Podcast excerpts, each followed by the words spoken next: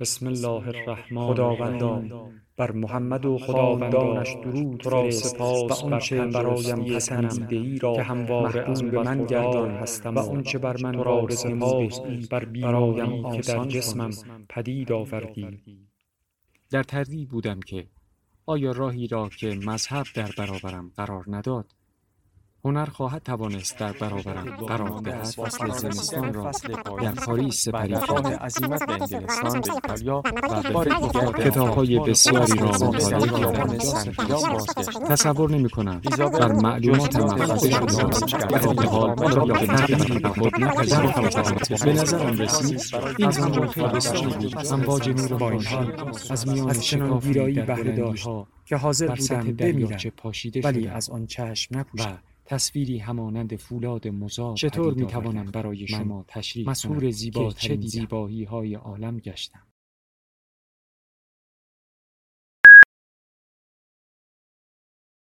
کتابشنو رسانه ای برای شنیدن کتاب.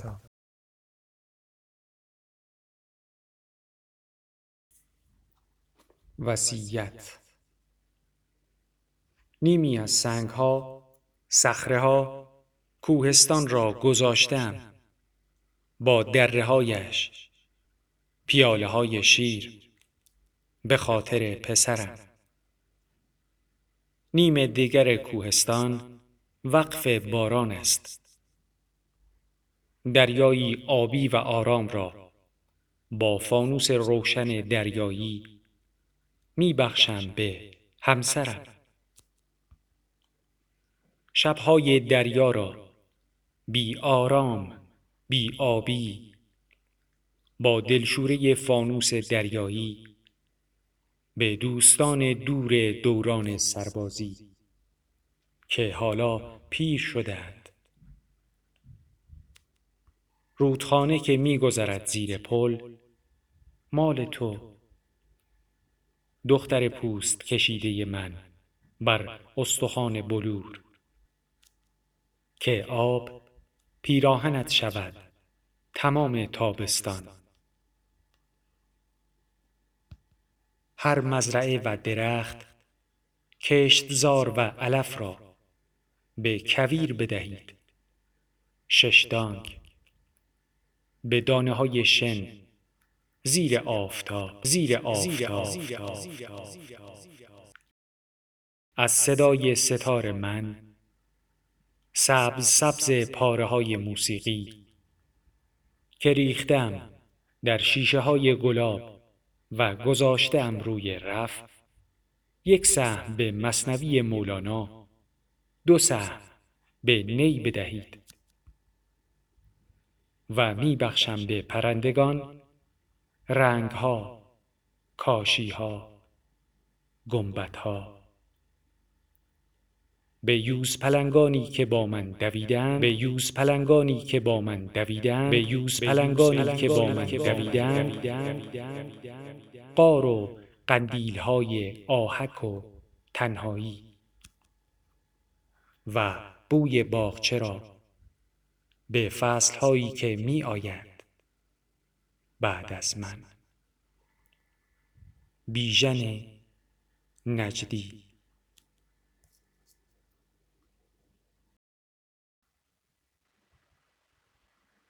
سپرده به زمین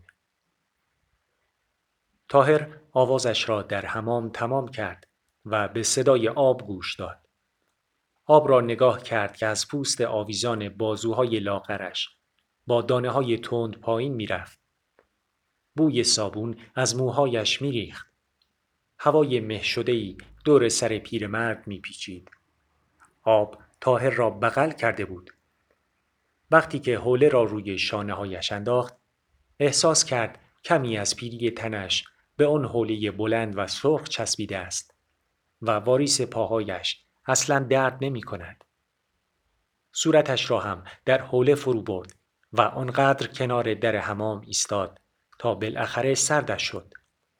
خودش را به آینه رساند و دید که بله واقعا پیر شده است.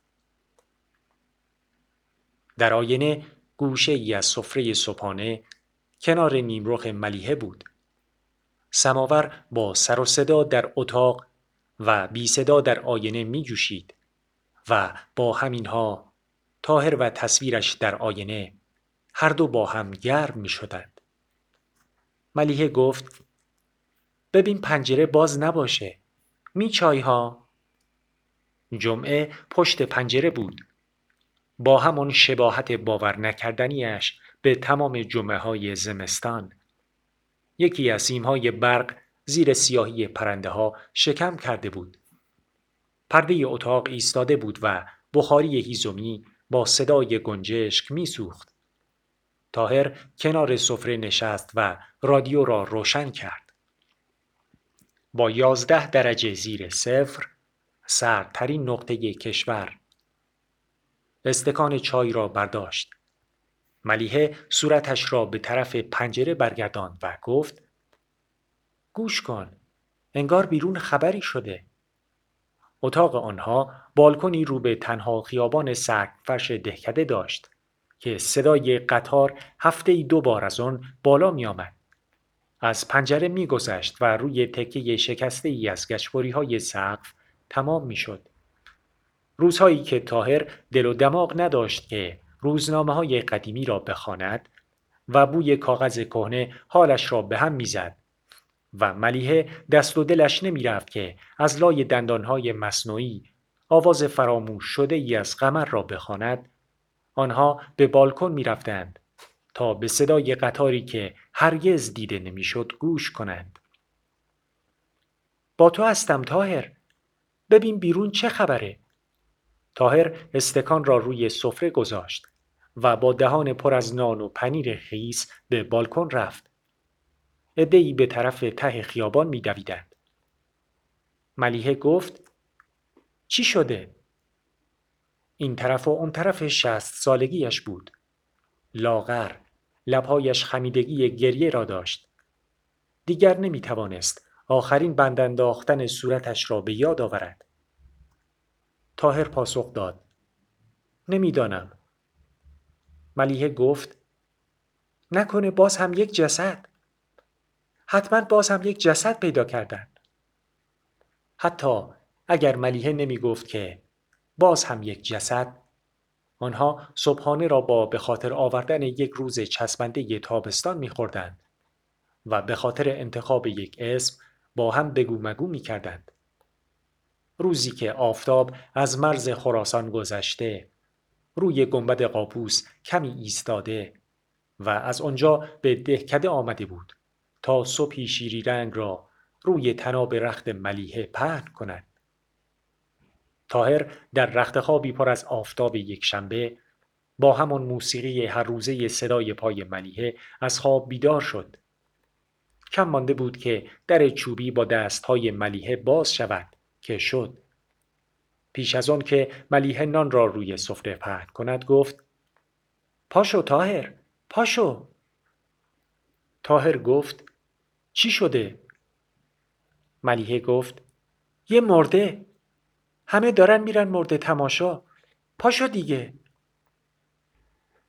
آنها پیاده به طرف پل رفتند ای روی پل ایستاده بودند و پایین را نگاه می کردند.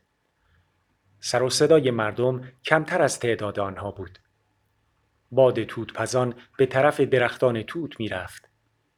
چند پسر جوان روی لبه پل نشسته بودند و پاهایشان به طرف صدای آب آویزان بود. ژاندارم ها دور یک جیب حلقه زده بودند.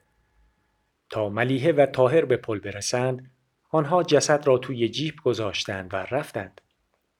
ملیحه از دختر جوانی پرسید کی بود ننه؟ دختر گفت نفهمیدم. ملیحه گفت جوون بود؟ دختر پاسخ داد نفهمیدم. ملیحه گفت نتونستی ببینی؟ دختر جوان خودش را از ملیحه دور کرد و مردی که به نرده پل تکیه داده بود گفت من دیدمش باد کرده بود سیاه شده بود یه بچه بود مادر کوچولو بود تاهر بازوی ملیحه را گرفت پل و آن مرد و رودخانه دور زدند و از چشمهای ملیه رفتند. از جیب فقط یک مشت خاک دیده می‌شد که به طرف دهکده می‌رفت. اون مرد به من گفت مادر شنیدی تاهر؟ به من گفت آفتاب پایین آمده بود. مثلث کوچکی از پشت پیراهن تاهر خیس عرق بود. ملیحه گفت حالا اون بچه را کجا می‌برند؟ کشته بودنش؟ شاید هم رفته بود آب بازی کنه که یک هو باد توت پزان بی که درخت توتی پیدا کرده باشد برگشته بود و چادر را روی سینه ملیحه تکان می‌داد. ملیحه گفت نفهمیدیم چند سالشه. دستمو بگیر تاهر. تاهر گفت می‌خوای یه دقیقه بنشینیم؟ کاش یکی از درختها پسر تاهر بود. ملیحه با خودش فکر می‌کرد. گفت از یکی بپرس کجا بردنش؟ تاهر گفت حتما ژاندارمری درمانگاه جایی کاش می‌شد ببینمش ملیحه گفته بود تاهر گفت چی رو ببینی؟ یه بچه است دیگه ملیحه گفت من هم همینو میگم تاهر گفت می‌خوای بریم پیش یاوری؟ لنگه های در بهداری باز بود. چند بوته پابلند کاج تا پاگرد ساختمان ردیف شده. آنقدر خشک بودند که تابستان اطرافشان دیده نمی‌شد. دکتر یاوری با تاهر دست داد و از ملیحه پرسید قرصاتون رو مرتب می‌خورید؟ ملیحه گفت آره دکتر از تاهر پرسید شبها خوب میخوابن؟ ملیحه گفت دکتر یه بچه پیدا کردن شما شنیدین؟ دکتر گفت بله ملیحه گفت حالا کجاست؟ دکتر گفت گذاشتنش توی انبار ملیحه گفت انبار؟ یه بچه رو؟ توی انبار؟ دکتر گفت می‌دانید ما اینجا سردخانه نداریم ملیحه گفت بعد چه کارش می‌کنن؟ دکتر گفت تا فردا نگه میدارن اگه کسی دنبالش نیومد دفنش می‌کنن ملیحه گفت اگه نیومدن اگه کسی دنبالش نیومد میشه بدینش به ما؟ دکتر گفت چه کار کنم؟ تاهر گفت بچه را بدم به ما؟ بدم به ما که چی بشه ملیحه؟